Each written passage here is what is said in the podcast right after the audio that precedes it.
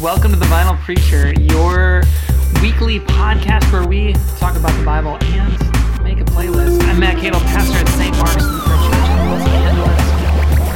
I'm Zach Parris, pastor of Lutheran Campus Ministry University Boulder and America's finest and only institute of higher education, Buddhist tradition, Naropa University. Zach, we have a guest today. This is a huge ep. Yeah, huge, huge ep. We uh, we have a guest. We've teased the guest a little bit in the past, um, and uh, I'm super excited, Matt, because we have with us today Eef Barzelay of uh, Clem Snide. We talked about the show Eef uh, in anticipation for a long time. Then we did a, a review that was mostly favorable review. Um, I'm sure you read it already, heard it, uh, but uh, we are so excited that you're with us and grateful uh, as well. So thanks for thanks for being with us. Well, yeah, thank you guys. It's my uh, it's my pleasure. You know. Cool. Um, Oh, before we proceed, though, I should just let you know that uh, Zach is much quieter than uh, that. Like you need to get either closer to your mic or like one of you guys. Yeah. Much is much louder. And uh, there we more better. yeah, now you're uh, All right. more, you're more equal in your volumes. Cool. Anyway, Thanks. you It's so great edit to have an and- audio person on the podcast. We normally send it. We have a a, a, a guy who like produces it and puts it together, but he just gets it. I haven't like seen that guy in person in like five or six years. We just gets it in a Dropbox, Yeah. and we get No, notes we- that say you suck. We could just spend the whole the whole podcast just talking about technical issues. that would be very compelling. But uh, but I, you can edit. You know, you can go into your Zencastr Oh my gosh. and then cut out the bits you don't you don't want. You know, I think uh, anyway. But uh, but yeah, so uh, I'm I'm psyched to be here and I'm psyched to talk to you guys. Uh, Awesome.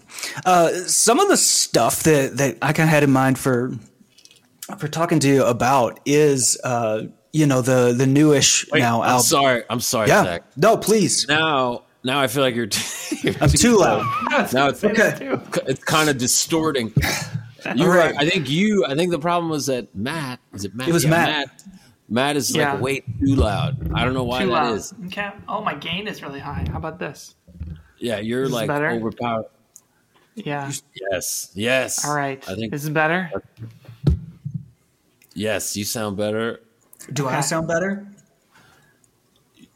Uh, You're still kind of. You know why? I I'm think still- maybe take like point the mic Mm-hmm. more like toward, you know what I'm saying? No. Oh no, I had the wrong song. More better? Um. No. Jesus. Yeah. Yeah. No. No. Just don't, I don't. I wouldn't get too close because yeah, it does, Okay. it is kind of distorting slightly. Gotcha. You just send us an invoice and we'll we'll we'll pay it. You're putting Nick out of a job right now. Well, you know, you don't want to. You don't want to give. You want to give your your engineer, uh, you know, clean tracks. You know what I'm saying? You don't want to give him tracks he can't work. with. I, that's what Nick's been saying for a long time. Yeah. Anyway, all right. Sorry, it's all good. Cool. You guys sound good. Let's go. Let's do it. So obviously, here on the podcast, we've been uh, uh, big fans of the new album since it came out uh, in 2020. And one of the the things that I've heard like bandied about, uh, bandied about, who says that? I did. Um, one of the things I've heard about the album, uh, whether in interviews or folks writing about it, reviews and stuff, is like that it that it certainly seems like there is like a mystical mysticism kind of like edge to it. Uh, and so I'm super curious about how, um, I mean, I don't hear a lot of uh, nearly like explicit, like mystical mysticism stuff in many albums these days. Uh, how do you find yourself like? How do you end up in that place? So, so that's my kind of like big question. Um, and so, however you want to kind of like get at that, whether that's like longer journey stuff or like more more close stuff, I'm I'm I'm really interested to hear. Yeah. Wow. Okay. Um, longer, longer journey. I all right. So yeah, I uh, I was raised by godless Jews, as I as I told you. So I uh, I was an atheist, I guess, without even really realizing it, you know, because that's just kind of what it's not like my parents were were Jewish ethnically from Israel, Mm-hmm. but they rejected the religious part of it. They converted their Judaism into Zionism. Hmm. Their parents did at least. Anyway, I don't need to get mired in the and all that, but point being that I I grew up If there's any place to get mired in that, I think this is the. we could we don't want to get mired into like Zionism, and, but yeah, my grandparents were were like the Bernie Sanders type Jews that are Jewish but have no religion at all, and and lean more towards like communism, and that's what Zionism kind of is in a way. It's like Jewish communism. Um, anyway, so that's how I was brought up, and then uh, but as I as I came of age, I uh, that didn't feel right to me. You know what I'm saying? It didn't feel right. It didn't sit right with me. But but I didn't have any religious I didn't have any like religion, you know. I didn't have any way mm-hmm. into a religion in any meaning in any real any practical sense. You know, like I had no desire to go sit in some synagogue and hear some rabbi, you know, I didn't that seemed the times that I had been in a synagogue seemed very boring and unappealing. And the thought of going to a church, like Christianity made me kind of uncomfortable because I wasn't Christian, you know, and you're just really on the outside of it, it like anything, you know, Yeah. like I mean so anyway, so I felt I felt apart from any religious tradition. Um so yeah, so that's kind of where I how I came of age, I would say, as a younger man. And then I in my in the nineties, when I was in my twenties and stuff, I was very uh unhappy. Like I was very depressed. Um and uh, I wouldn't say suicidal, but Your I- twenties is I a, a didn't great time for depression. I was like, I was, I could life, I could sort of take it or leave it. you know, Yeah. it wasn't like I, I didn't really plan much for my future, and I had a very kind of dark and cynical sense about humanity. And you know, my grandparents were like Holocaust survivors, so I, hmm. you know, I just had a very dark sense of of life and a very godless. So, but again, and I think so. I think the reason I started writing songs and trying to just write and just be whatever an artist or a writer, whatever the hell I am, um, was was to work through. Like I think it's grounded in a kind of, and I don't even, you know, like I don't like. Part of me doesn't even want to doesn't even want to put a name on it. Doesn't want to say like it's religious or it's spiritual or it's mystical. To me, it's just like it just seems so obvious to me that like life just to be alive is kind of is a mystery you know like, to me it's more i'm just trying to understand myself and and and i and i guess maybe i don't anyway whatever i so yeah i'm i'm getting i'm going on a tangent uh but back to my my uh, my my journey so and then and I I was interested, you know, I've read a lot of like those Karen Armstrong books. I've read like I, I was interested in religion. I read that Constantine's Sword book. Hmm. You know, I watched documentaries. Like I, and I and I, I would occasionally read the Bible, but the Bible scared me. I was very scared of the Bible and like afraid to even look at it. I was, not a, I was weird, you know. Like I was just, I, I assumed I wouldn't understand it, or I assumed I'd open to some page that was just that was kind of incomprehensible but I but I but I started to sort of dip my little toe in in that, but I took it more from like an academic perspective. Like I still so that was me, my, you know, up until like my 30s. And I got married. I had kids. Uh, my mother died of cancer, so I went through all that like in my 30s. And then when I hit 40, right? So I'm 50, 51 right now. So when I hit 40s, uh, right around 40, I had like your quintessential like midlife kind of crisis where I mean, I had two small children. My career was pretty much bottomed out. I lost my house. I had to declare bankruptcy. So I'm 40 years old. I got two small children. I'm in bankruptcy. You know, my wife is not very happy, and uh, and yeah, like I I had to surrender to God. You know what I'm saying? Like I had no choice but to surrender to God. Whatever we could talk about what that word even means, but you know what I'm saying? Because life, like I couldn't, I just didn't know what to do at that point. I mean, it wasn't like this one moment. It was, Yeah. and and it was at that moment that I that I yeah, like I I mean, I'm almost embarrassed but I'm not embarrassed to say that I get my spiritual nourishment like largely from YouTube. You know what I'm saying? And just, mm-hmm. I mean, yeah, I read books. I get it wherever I can, or people, like wherever I can, I can get it. You know, I take it where I can, where I can find it. So right around that time, yeah, I just started watching. Sorry, one of my kids might come down here and start yelling for something because they, they, don't know I'm down here. I forgot to, to brief everyone. we can't relate. I can hear the footsteps upstairs. I'm in the basement.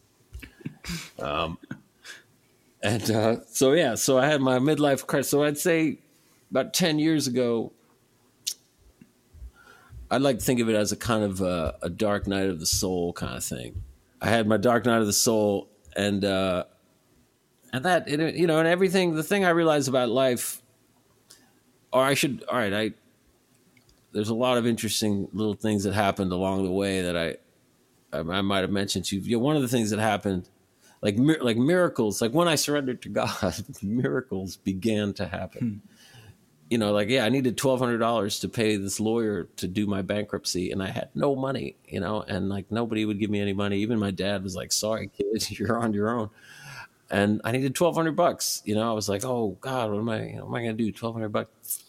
And uh and and right around that time i was sort of reaching out to fans you know i started uh this is yeah just like i had out of necessity, I started doing like crowdfunding, and you know, I just just offering myself to fans like through the uh, through the social media, whatever.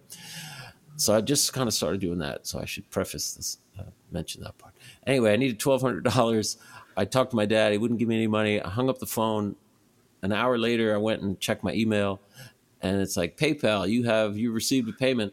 I checked my PayPal. There's twelve hundred dollars in there, and I had a super fan from Spain.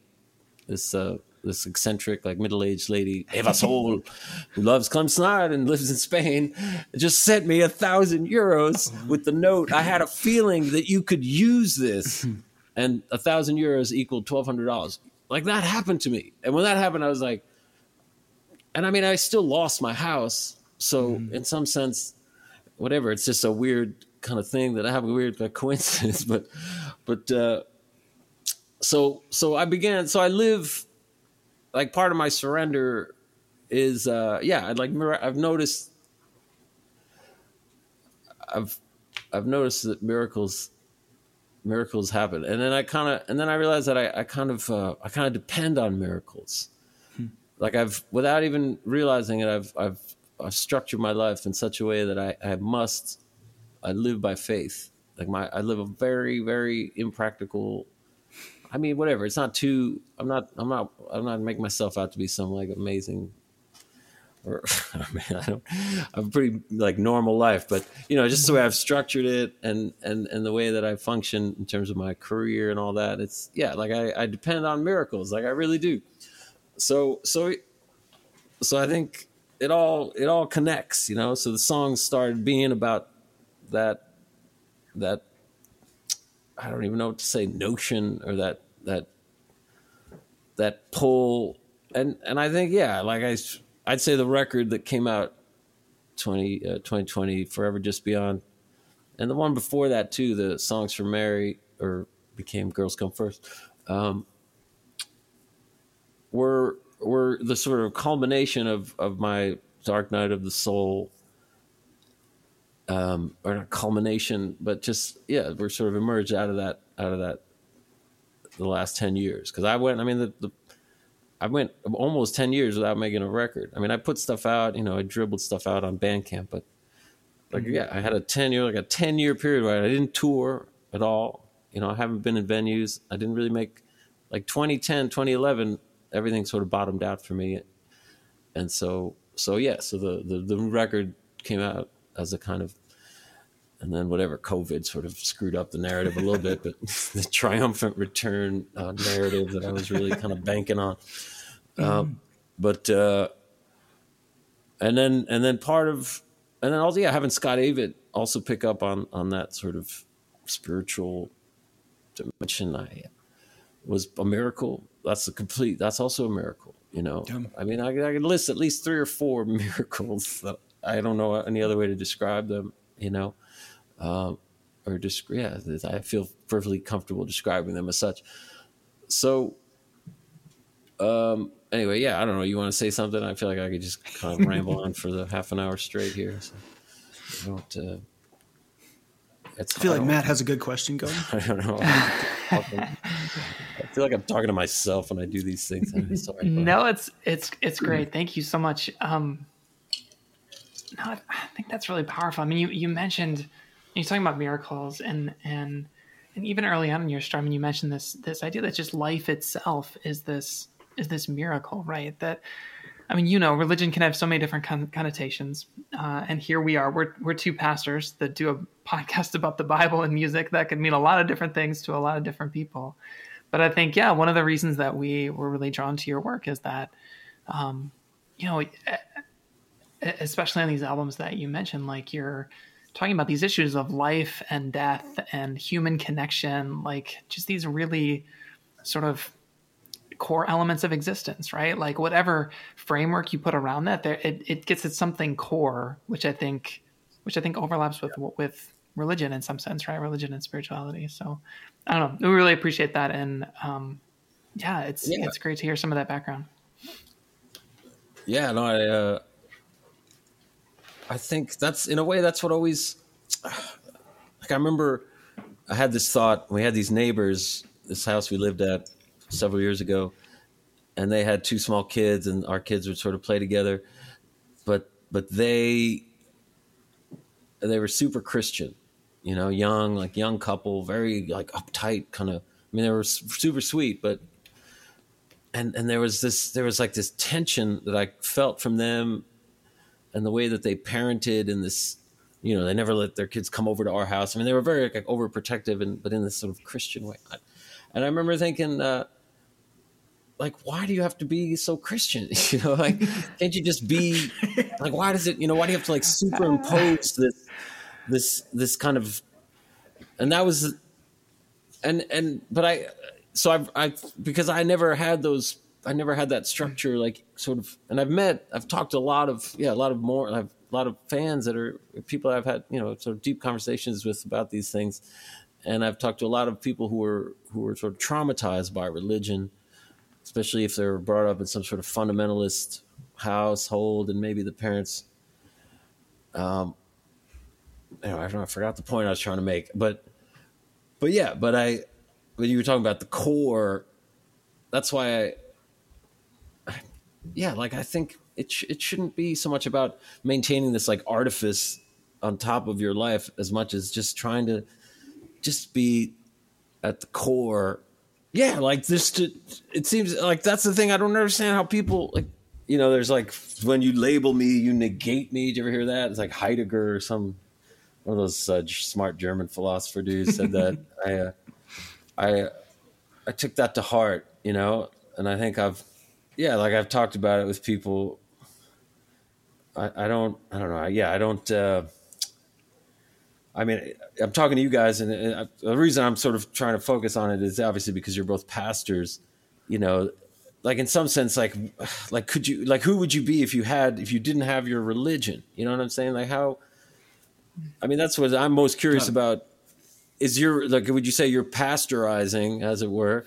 Is like equivalent to me writing songs? Like, do you look at it as, or is it more like, could you be, could you have a relationship with God without that, that aspect of it? Or is it so crucial to it? Like, how, sorry, that's a hmm. weird question. I know, but I don't know how you can even answer such a question. no. So I think, so what I, what I've thought of, um, is you know for for Matt and I and our like tradition we had to go to seminary for like four years in your 20s. uh, yeah. Uh, which is when you've got everything figured out and you've got a real clear clarity of of, uh, of your yeah, purpose right. in the universe, right? Um, and you know, seminary was like the space uh, where we did, where I feel like I did a lot of the same stuff that I heard you talk about doing in your twenties, right? That I went to seminary mostly for myself, probably. Um, uh-huh not necessarily even knowing, right? Like, I mean, that's the problem with like young adulthood and your like, and your twenties. I think, right, is that lack of like, I don't know all the things. I can't see all the things that are like that are making your, me do the things that I do. Are you drawn? Is being drawn to a seminary similar to to kind of you know joining a monastery? Like, is there a sort of appeal of of being removed from from the from the you know the sort of fallen world and, and being more cloistered, or is it more like like a therapeutic thing? Like you can't wait to get in there and just and talk to everybody about their deepest you know sort of concerns. You know what I'm saying? Is, or both? Like is I mean, I can. For me, it was probably the opposite of that. So, like, I was drawn to seminary to explore some of those questions. Like, that was that was my way in. Like, I want to explore these God questions. I just had all these questions. That's not necessarily why everybody is drawn to seminary, but that's what I wanted to do. I wanted to explore these questions. But I also like. I chose to go to seminary on the south side of Chicago because for me, part of exploring that mystery was like moving to a place where I hadn't lived before and learning more about the world. And so, like, the city of Chicago was as much a classroom as like the actual seminary. So it was sort of the opposite of a monastery, right? Where I was like, I want to be in the world, and I especially want to be like in those places in the world where, like, you know, I didn't grow up, I didn't have those experiences. So I don't know. That was my journey. But I don't know about And you, Zach. Yeah. And that, and sorry, I just said one Yeah. little. And were you guys? I mean, were you sort of encouraged by your family to do it? Like, did you have were your family also religious in that way, or or was it? Did you kind of go against your family to do it to some extent? I I think my family was surprised, but I, like I I grew up um I grew up in the church, so they were supportive in the sense that like yeah, like that would be a positive thing to be, but I don't know that they had the same conception of it that I did, if that makes sense. Yeah. Um, my family um, wasn't like super gung ho about it initially. Uh, I did my undergrad in civil engineering, uh, and Yeah. so um, from where the social location where I was coming from, um, I think there was a lot of encouragement for me to like move to this like place of like security um, right and being an engineer seemed like a very secure place to be and that i was giving that up to Oh, really? So being a pastor is, is almost seen as a kind of, know, like joining the Peace Corps, or like something where you're not you're not really doing it for. I mean, obviously, but I would think becoming a pastor, you do have kind of a certain job security, no? Like, or, or is it always like you gotta have to hustle to get? Is it a hustle?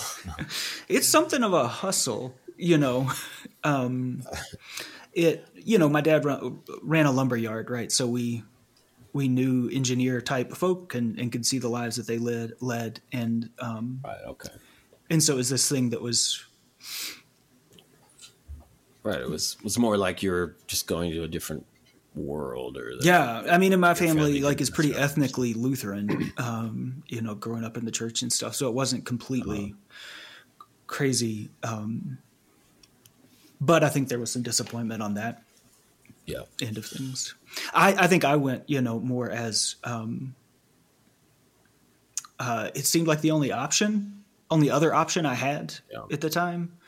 Um, because if I wasn't going to do the engineering thing, like I felt like I needed to have a plan of some sort.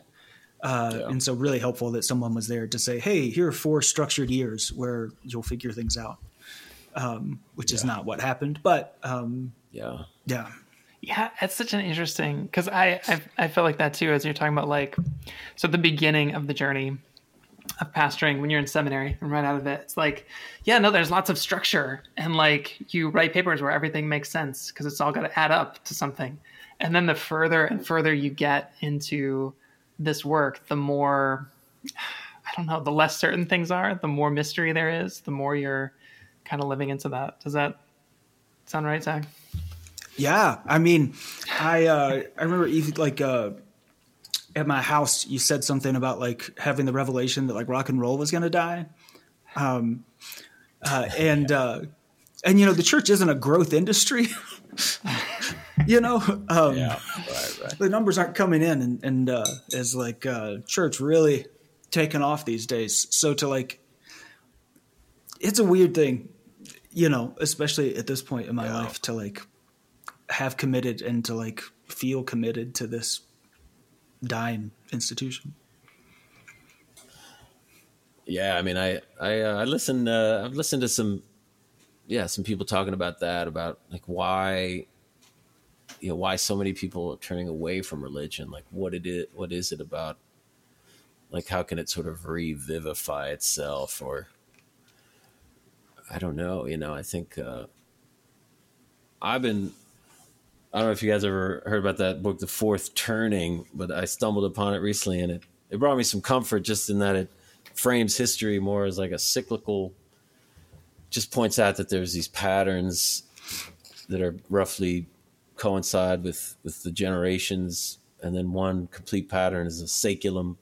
It's like 80 to 100 years and then each one is broken up into four stages or four turnings and uh, anyway the one that we're in now started after world war ii that was like the last that was the end of the last saeculum and uh, and yeah and, and he, the guy point i don't want to get too into it but he, he's like a his, historian uh, social you know sort of scientist kind of guy, and and uh, it was written in the '90s. Actually, fairly prophetic. But point of it, the point I'm trying to make about it is, uh, yeah. So right now we're like we're like deep into the fourth turning, like we're kind of going through the crisis, the crisis period, and I wonder.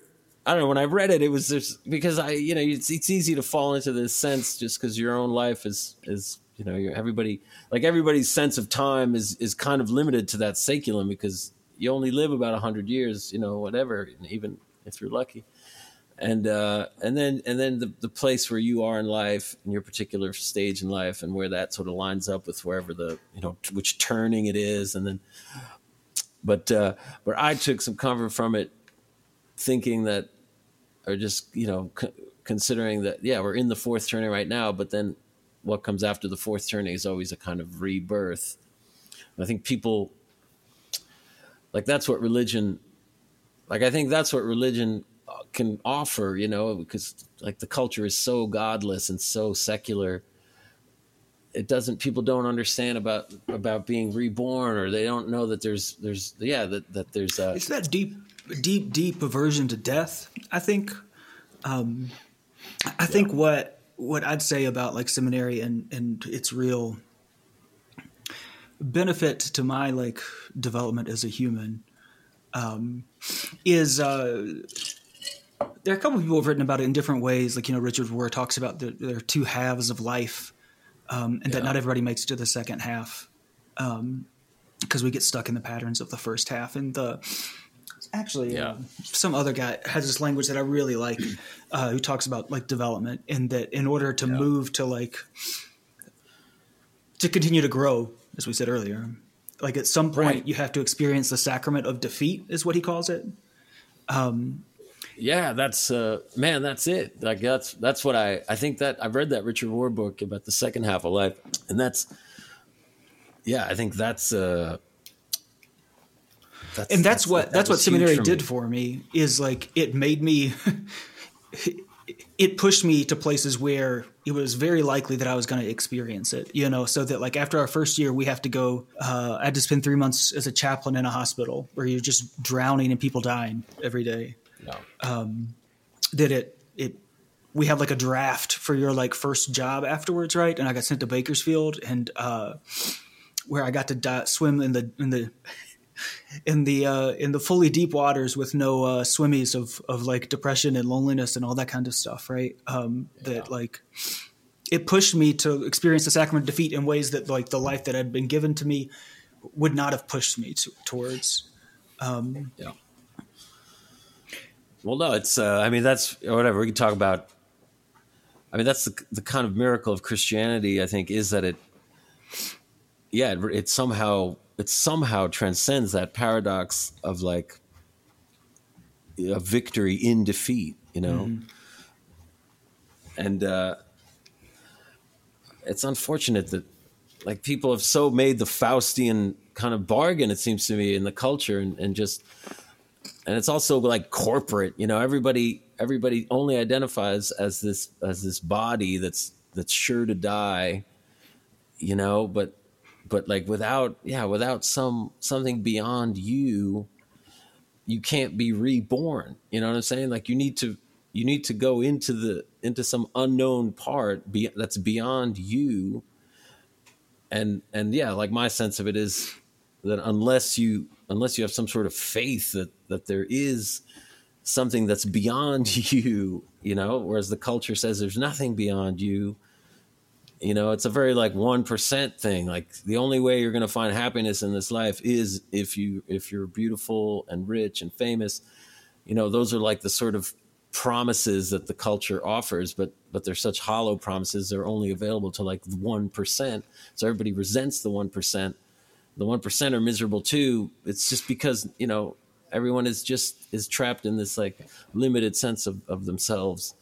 Uh, I don't know. That's what it you know. So I try to push against that. You know, just to just to uh, yeah, just to like I want to. I want to. I like. What is? What does it mean to be really free? You know, like to really free your mind and really free your heart. Like, what is that? Like, how how deep does that go? You know, and, and like, and I think, uh, yeah, like my sense of it is that when you step when you step outside of yourself, this is a nice way I thought of saying it recently was, and going back to our our thing about like religion and and sort of where do you go? I think when you step outside of yourself, it doesn't matter, like one step outside of yourself is a step towards God, is how I look at it. You know what I'm saying? Like the minute you just take one little step outside of that bubble of yourself, that God is right there waiting. Like all there is on the other side of that bubble is God. You know, God as the sort of ground of all of all being sort of idea, like that sort of Meister Eckhart kind of kind of sense of it. That's how I uh that's how I that's what it feels like to me, you know. Um like it should be it should be very easy you know this in some way like you shouldn't have to go meditate in a cave on the top of the himalayas to find god you know like a lot of times it's it's sort of it's sort of presented in that way you know that it has that it has to be um i don't know i mean maybe it does maybe you do need to yeah you do need to go through some very difficult stuff to like to to just break those those those those chains, like those sort of in your mind, you know, um, to undo the sort of glue that you have kind of with your sense of self.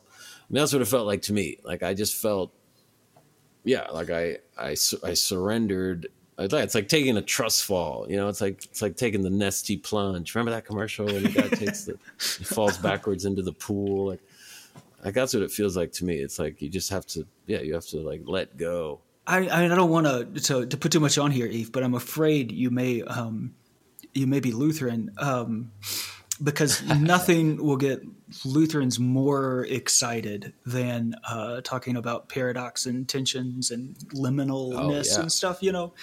And you just crush it. like it's. I mean, in the out like the album, it's all over the place, right? Like the the train, like the way, um, because that's what you're getting at, right? Like like you don't have to go to the top of Everest, um, right? But it is this like this tension, this paradoxical thing that right, like that that uh, you know you write a lot about transcendence, but also like heaven's right around you. Um, that it's yeah that those things aren't disconnected; that they're both. Yeah, and that, and, the, and the, to go to one, you need to go to the other. Like, and if you go to the top of Everest, all it's going to do is is drive you back to like reveal how how how you didn't need to do that you know? I mean which is not to say which is not to say that you should just like you know kick back uh, on the beach with a with a beer and some jimmy buffett playing in the in the distance and that's and that's like you've cracked the code. Like my sense i i think i have a very like i'm more of like old testament i feel like in in the sense that i are very like jewish in that i i think that life is uh, is about suffering. Mm-hmm. it's not a pleasure cruise. Like you didn't come here to just relax and chill. I mean, you need to do that sometimes, obviously, and and I don't. I prefer pleasure to pain, like every like every other sort of being, you know, sentient being. But I think that your yeah, like your soul, your ever ever living soul, comes into a body to learn to suffer and die. So that sounds kind of grim, but but what else could it be? Like it doesn't make a whole hmm. lot of sense to me otherwise, you know? Like the idea that it's just random, meaningless, you know, happenstance, which is the sort of status quo, whatever, like materialist perspective makes no sense to me at all. Like you, I mean, whatever. I'm sure Richard Dawkins could probably talk circles around me, but how could you? You're a fool. You're like you're He's cutting here right out like the most important. You're you're you're just chopping off like the subjective part of the whole thing, which is like the most. It's so much more interesting than the objective. You know what I'm saying? Like the kind that we're the fact that we're conscious, the idea that we're just conscious because we were like apes whose hands got too big, and then oh our brains are too big. Oh what a bummer! Like I mean, yeah, maybe that's how it physically sort of came into being, but but to think that that's all it is, uh, I guess, yeah. In some sense, I can't. Like that angers me, you know. Like it makes me angry. Like I'm almost an I'm almost less of a theist than an anti-atheist. You know what I'm saying? Like I don't. I I yeah. Like I get punchy. Uh, but I'm not an apologist. I can't be an apologist, but I don't know what I am. But you know, uh, but yeah, like I, I guess I can't I can't live like you need to have you need to have some way to turn your your sorrow into grace. That's another thought I had about it. Like if you don't if you don't have some way to do that, then you better hope that you don't get handed too much sorrow or else you'll you'll just be you'll just be devastated. You'll be wrecked, you know and I see it, man. I see it in people all around me. You know, I mean, I've been around for a while, and I've seen how people age and, and how they live their life, and and I try and you know know them as much as I can. And yeah, some people, a lot of people, I think, just don't. And that's where maybe religion has failed. I don't know. Maybe if in the past it was easier to do that, but it seems like now it's because everybody that's the Faustian bargain part of it, right? That's the devil's part. The devil says, "Oh yeah, you can be God. You don't need God." Right? I mean, that's the Luciferian like rebellion was that you don't need God. We'll be our own gods. We'll worship ourselves and we'll just live for our own happiness as we conceive of it and our own well-being. Um and yeah, that doesn't that just somehow just doesn't quite do it, you know? Like it doesn't like people people need more than, than that like you, you worship yourself, you're you're uh yeah, like you're you're actually yeah, you're kind of giving up the the you're giving up an opportunity to to be more than yourself in that in that way, which I think you should always yeah, like that's what that's like the, the, the wisdom of like religion is is so clear to me as I've gotten older and but I maybe just have to get there. You just have to kind of stumble your way in, into that kind of sense of it, you know. I don't know. Well, you know, it's not like the the church or the religious traditions have uh, have made it easy on themselves or everyone else. Um, you know, the church itself and, and religion itself has made its own Faustian uh, bargains, and that that what some of the work that that I most enjoy because I get to work with uh, a lot of young adults is um, is that at its best, right? The tradition, the religious tradition, the the stuff that lots of it is, you know, super dusty and um, confusing and, and intimidating. It, Yeah. in it, there is, you know, it's redeemable, right? That that this that if we if you really immerse yourself in it, it it's a way, it's a language and stuff to get you to Yeah. that can help you get to you to these places and that's what you know i really enjoy about the album as well right like it, it's so it just felt so true uh and true in a way of like here are all these things that i'm that in, in my like professional work and trying to communicate to to young people w- without using you know matt and i are both in the west right? And so like more so than other places in the united states uh especially here in boulder right? Religion does not get the benefit of the doubt which is fair and fine and stuff, right? But like, if I start throwing religious language at students right away, that it's it's not going to help us get anywhere, you know. Um, but to find some Well, it's hard- some better language hard- to wrap those. Yeah, you, I think it really comes down to the, to how you language it. I mean, it really is about yeah, just expressing it in some in some new way that, um, yeah, because uh, um, it's a bit like, I mean, it's I think in a way it's like you don't ever have to because you're not you're you're not, you're not under the pressure of like updating your sound. You know what I'm saying? Mm-hmm. You can just keep sort of singing the same old tune. You know, and that it and that it needs just because there's no. It's not like oh, record sales are down. You know, we need to figure something out. Like you're never in in a way, but that's like the paradox of sort of tradition. Like how do you keep it a tradition but then update it? Again, back to that pa- paradox. um, I don't know. I'm not even sure what I'm trying to say, but yeah, like uh, I know we talked. I don't know. I remember we mentioned it. I, I don't know. I don't know if he's, he's, controversial for you guys or not, but I don't know if you followed like Jordan Peterson at all. I think Jordan Peterson definitely did a lot to kind of bring a, a new, yeah, to bring a different way to kind of to kind of approach approach these like biblical. I mean, you know, his whole biblical series. You know, whatever. Forget about all the sort of political aspect of, of who he was. I don't know how familiar you guys are with him, but but those uh, really, you, know, you should watch those. Um, I mean, it started. There's a whole corner of YouTube that I that I stumbled into through him, where I where you know a lot of the conversations are about like why, like Jordan Peterson is like filling you know these three four thousand seat rooms, like selling them out quickly and giving a three hour lecture about you know the, the early books of the Bible, and and then you know, these preachers are like or these pastors like, well, why can't we? You know, why we can barely draw a crowd, whatever. So so that started. Uh, um, but anyway, we're just talking about yeah ways that it that it that I, I think his success or his you know all, yeah the, it was because he like somehow tapped into that energy and he and he brought it and he presented it to people in in yeah, not in necessarily a scientific way, but more like a psychological way. So, and uh, and it was I thought it was kind of amazing, you know, that that yeah, that he could get young people to be so interested in hearing lectures about you know like Genesis and and uh, and yeah, like the, the I'm wisdom, actually surprised the these days with the number of students who I interact with who have a deep interest in Genesis. Not so much the book, but uh, prog rock very popular with college students these days, surprisingly. Look, everyone loves Phil Collins, you know.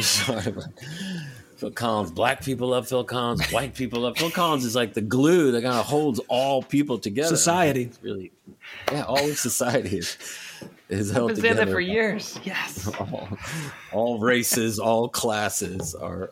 are we did do a whole summer series where uh, every week the the Old Testament reading was out of Genesis, and we uh, you know we make a playlist with the bible uh, and we limited ourselves only to genesis songs to go with the book of genesis. Yeah i forgot that i forgot that's part of your podcast is right? You make playlist that's uh, that's too much. I can't my brain can't handle that on top of that i gotta think of like songs to go along oh, jesus. It's too much too much to think about that was going to be one of my questions is uh, you have put out a couple of covers lately and you put out some covers of journey. And so i was curious like what led you to decide to cover journey? I mean you've got like sure bob dylan singer songwriter like sure that makes sense. But journey like the arena pop rock band like that's an unexpected choice right? Which i think is where some of the power comes from. So so two questions. Uh, one is what made you think journey? Uh, and follow-up question when can I expect some Phil Collins in Genesis? Uh, I know, right?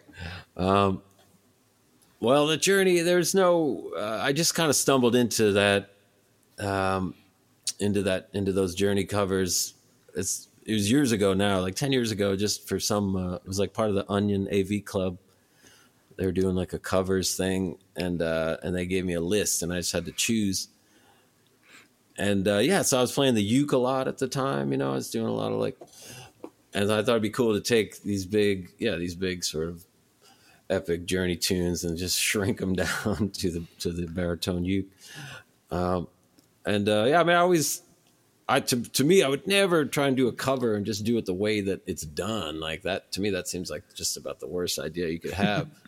unless you're yeah like in some kind of tribute band or something then that's you know you're trying to make it sound just like but but the further away you can get from the original is is what makes it fun. So uh, yeah, so I I, I like uh, and those songs.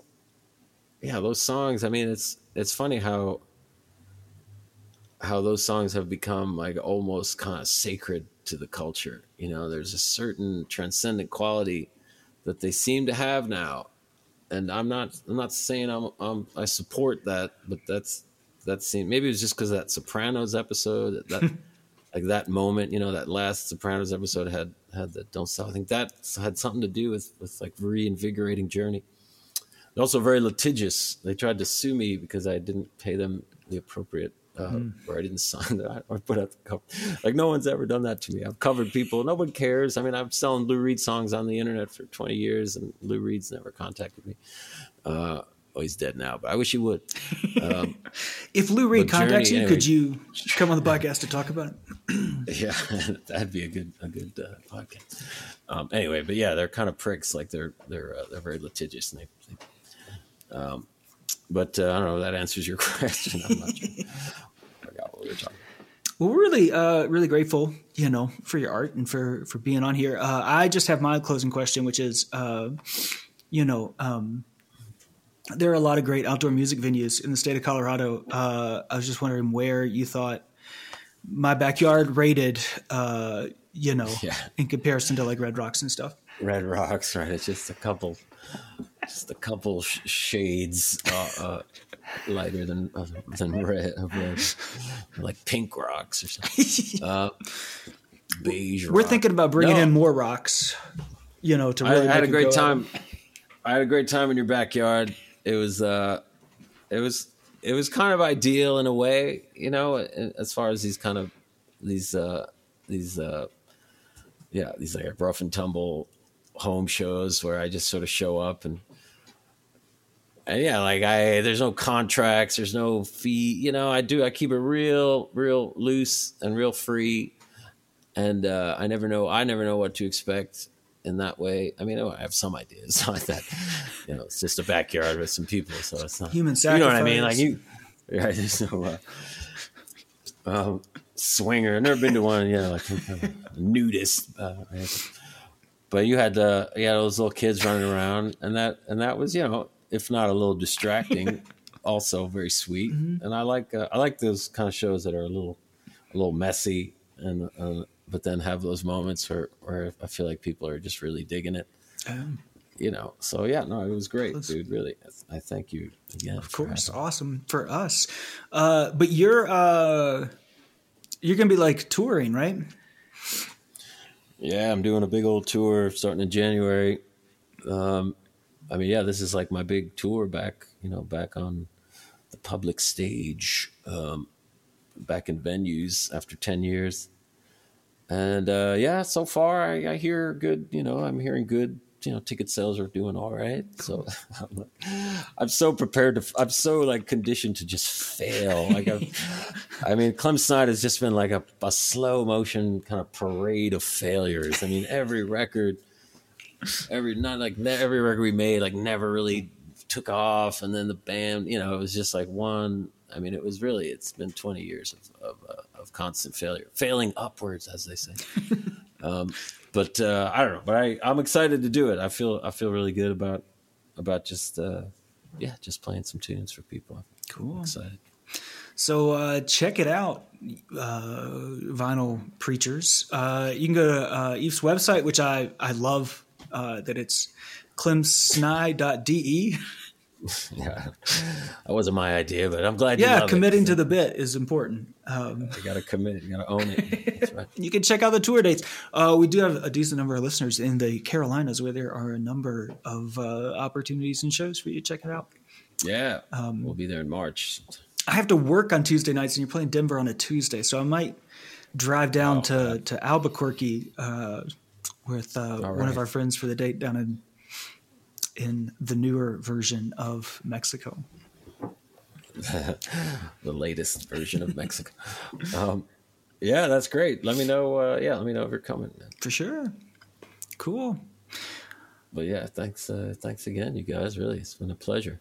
Yeah, thank you. Thank you so much. Mm-hmm. And it's time for the texts here on the second Sunday after Epiphany. What a combo! Of Epiphany, after Epiphany, do we have that? Of after. Yes, what a combo! I can't comprehend such limited thinking in the wake of our, our conversation with Eef.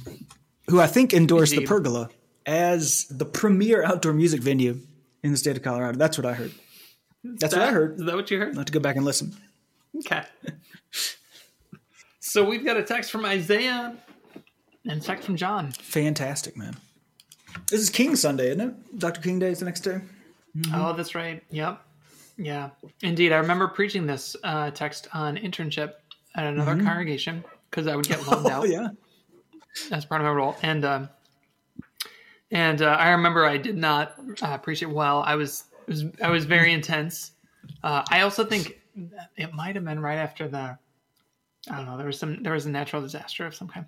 Anyway, the uh, the pastor of that church said, "Strong word, strong word." It was like it was clear. It was like he couldn't say he did a good job, but he wanted to say something, and he said, "Strong, strong word." That was the Yeah. kind of compliment that it was. Uh, So I remember that now. Yep, preached on it on the King Sunday and Wedding at Cana. Sometimes they align. Boom.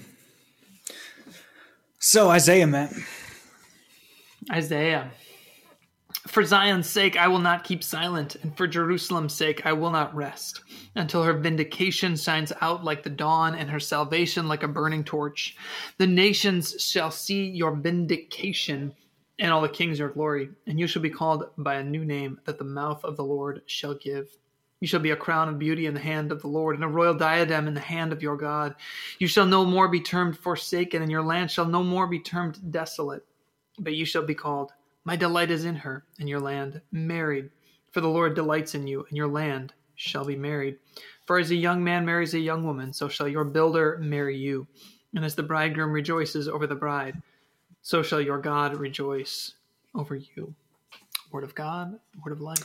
Thanks be to God. Uh, we're setting up a lot of uh, marry, marriage talk, getting married, marriage, marriage. Yeah.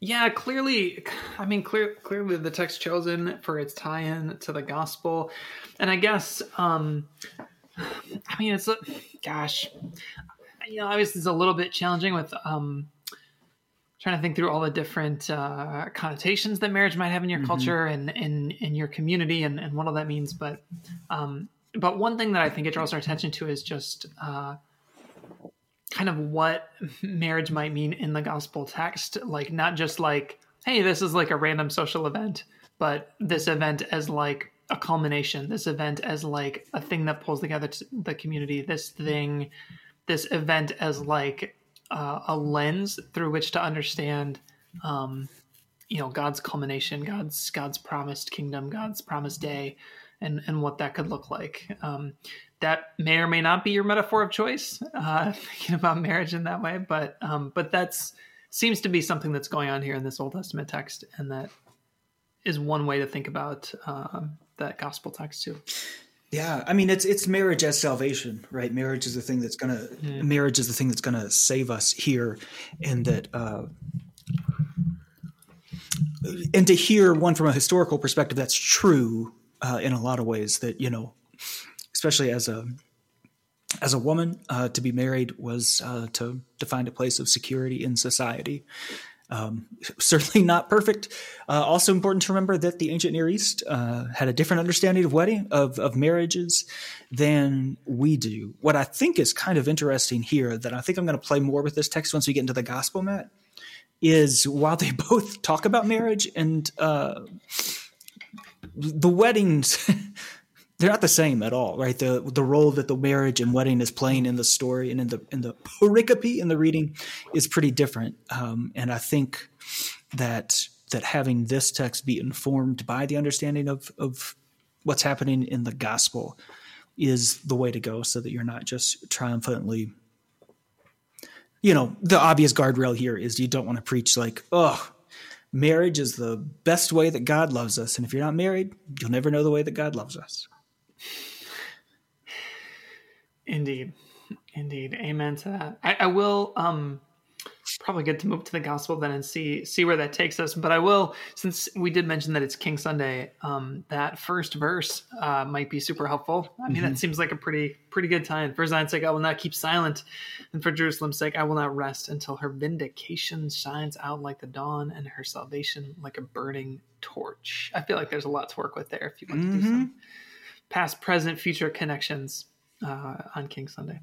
Anyway, I like it. I like it, Matt. On the third day, that feels prescient, like that might come back later in the Gospel of John. On the third day, there was a wedding in Cana of Galilee, and the mother of Jesus was there.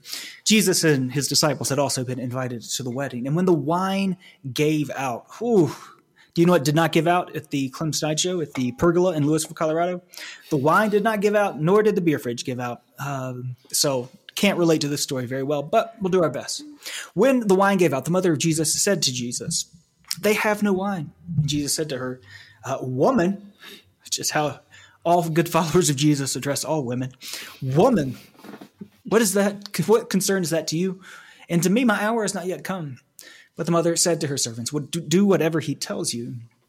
And now standing there were six stone water jars for the Jewish rites of purification, each holding 20 or 30 gallons. And Jesus said to them, Fill the jars with water. And they filled them all the way up to the brim. And he said to them, Now draw some out and take it to the chief steward. And so they took it.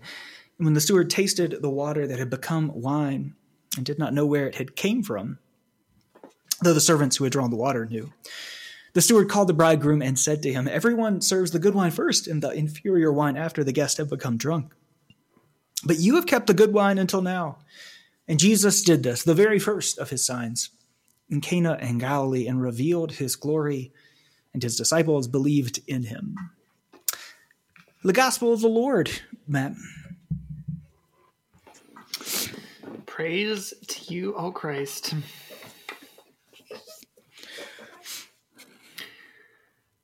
So we get a miracle story. We get a miracle story. Uh, do you have do you have initial thoughts? I gosh, I've con- some connections to our interview, but that's about what. I what are your connections?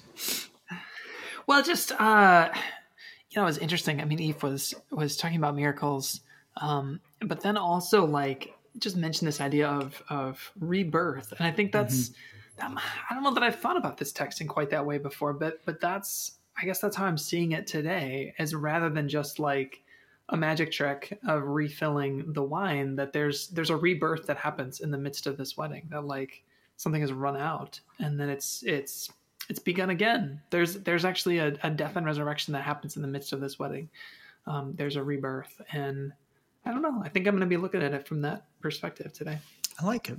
I like it matt. To set the uh, social historical context of what's going on here uh, so weddings right are big deals, any social event, um, you know, implied the whole community would be there. And it appears that Jesus's family and Jesus' mother are somewhat closely connected to the, the family that is getting married. It could be a relative, we don't know, right? Jesus could be related to the person who's getting married here because Jesus's mother is upset when the wine runs out. Because it would be a shameful thing um, it would not be an honorable thing to run out of, of wine at a wedding. And so the implication here is that Jesus' mother is upset about it because it would bring dishonor upon their family as well. Um, and so, what makes this miracle pretty remarkable, I think, is that Jesus first expresses some hesitancy, as he does in most of the miracle stories in, in the Gospel of John, where he has to be kind of talked into it. I think he has to be kind of talked into it in part because what so much of Jesus' life is about in the Gospels is about redefining and reshaping and not being concerned with the honor shame cultures of the society around him. That he's redefining what it means to be honorable. Um, that his family is counting on him here, and that he's he's redefining what family is. Right? Who are my mother and father, my brothers and sisters, but those who do the will of God. Um, he's going to say that right in a couple more chapters. Um, but what I think is remarkable about this miracle story is that Jesus compromises. Like his first miracle is kind of a, comprom- a compromise with the world in which he finds himself. Um, that he doesn't say right here, who are my mother and sister, father, right? He doesn't do that right now. He says, oh, I can see the situation you're in and it's not perfect, but I can work even in this like I can compromise, right? And I think that's the good news is that Jesus like doesn't have a purity standard, like it's not a purity test. That Jesus can, the life of God can work in our imperfect situations to find those like gosh i loved the way that Eef talked about miracles and how he lives by miracles uh, and how beautifully broken his miracles were right that like that someone gave him $1200 in order to pay the attorney so that he could continue in the bankruptcy of his like stuff right like that's a super beautiful and broke like you know tragically broken miracle um, and that's the kind of miracle i think this is that it's not perfect, right? It doesn't solve all of the problems, but it's enough for today, uh, and it's enough to get through today. Mm-hmm. And those are the kind of miracles that that are in, in, in many ways more important because you know most of the time we just need to get through that day. And so to read this miracle back into that uh, into the Isaiah into the Old Testament text, that, that that's really what like you, you, know it's not super controversial to say that marriage is about compromise um, but the the messing like the reality of the messiness of marriage that we know um, is it's just perpetual compromise right like it's it's nothing but compromise and not in the like conflict resolution way right but that like everything about like tying your life together with another human means that you, everything is compromised right like you um and yet in that there is there can be uh life beyond measure despite the the obvious limitations that it it demands. Amen. So lots to work with in these two texts. I'd love to preach this. I, am I on the 16th? I think I am. I Would might you? be. Oh. I might be preaching. preaching a lot in January. Good Good. So you're going to be preaching. What uh what are you going to be listening oh, to? I'm going to put Bleachers. There are a lot of good songs about getting married. Um, most of them are uh, a little too optimistic, a little too sugary, a little too Isaiah-y. Uh, but I'm going to go with Bleachers. Let's get married, which evidently he wrote the day after uh, the election of President Trump in 2016, as this like. It's an interesting thing. I read a, like in a little interview about it that. Um, trying to transfer the euphoria of like a moment into like making let's just make this big decision and change everything uh, sort of thing so that is what a marriage is. A wedding is a big decision that changes everything. Um, so i'm going to put that on there. Then i'm going to put uh, from the civil wars uh, who we saw matt at coachella. Uh, i'm going to put poison and wine uh, just a nice little song. And uh, then I wanted to put a Clem, uh, Clem song on from the album, and I'm going to put "Sorry Charlie," which is about partying. Um, and uh, I could hear it kind of playing, um, you know, during uh, "Sorry Charlie, we can't party anymore." I can only pray that Billy Joel's mother was at the wedding at Cana. which is the story that that Eef told as the lead in to that night at the uh, at the show at my house into Sorry Charlie. Of uh, it's true. I remember it. of uh, inebriated Billy Joel's mom on a tour bus with him as tour guide. What uh, what are you going to be listening to, man? Uh, well, in light uh, in light of this interview and in light of this text, how about how about "Don't Stop Believing"? Mm. Don't don't stop believing. People at this wedding party, uh, and we'll do the Clem Snide cover of it. Uh, don't stop believing, and then uh, I can't believe I was going to bring up Phil Collins, and he brought up Phil Collins first. Zach, Man, everybody loves Phil Collins. Oh my gosh, it's the only thing holding our society together. Wow. Tahina's gonna be so excited. Uh, Phil Collins, let's let's throw Phil Collins song on there. How about uh, "Against All Odds"? Maybe maybe "Against All Odds" will fit this. Will fit this text. You coming back to me and filling up those uh, water jugs against all odds. And then uh, finally, yeah, I know so many good so many good marriage songs. I felt like I need to pick a song from Bruce Springsteen's The River. Bruce Springsteen just sold his catalog to Sony. I don't understand these deals. I don't get it, it but it seems to be a, a whole thing. Uh, but he, I, I, recently got The River on vinyl. The River is an album. The the front of it has his face on it, as a lot of his albums do. But then the back are like his all butt. these like with a little handkerchief. Like wedding. It's not. It's not. That's not what it is. It's a lot of wedding like oh, pictures and imagery and like a cake topper and stuff. And the album is the album it's one of it's one of chris's favorites it's uh it's this mix of like party songs and then like really really depressing songs like the river the actual yeah. song the river um and they usually have to do with uh there's usually some marriage stuff in there, but like I don't know, life that doesn't go the way you planned and all these different things. Um, so it's there's there's weddings and marriages in it, but it's all the I don't know. There's a lot of complicatedness in there. Um, so I'll do from that album. I want to marry you, little girl. I want to marry you, uh, and then go back and, and check out the lyrics because, like in a lot of the songs, uh, it's the lyric the the verses are usually more complicated than the chorus. So check it out. I like it. That's what I got. I like it, Matt. Well, what a good app. Good app, I think. Good app. It's been real. Real vinyl.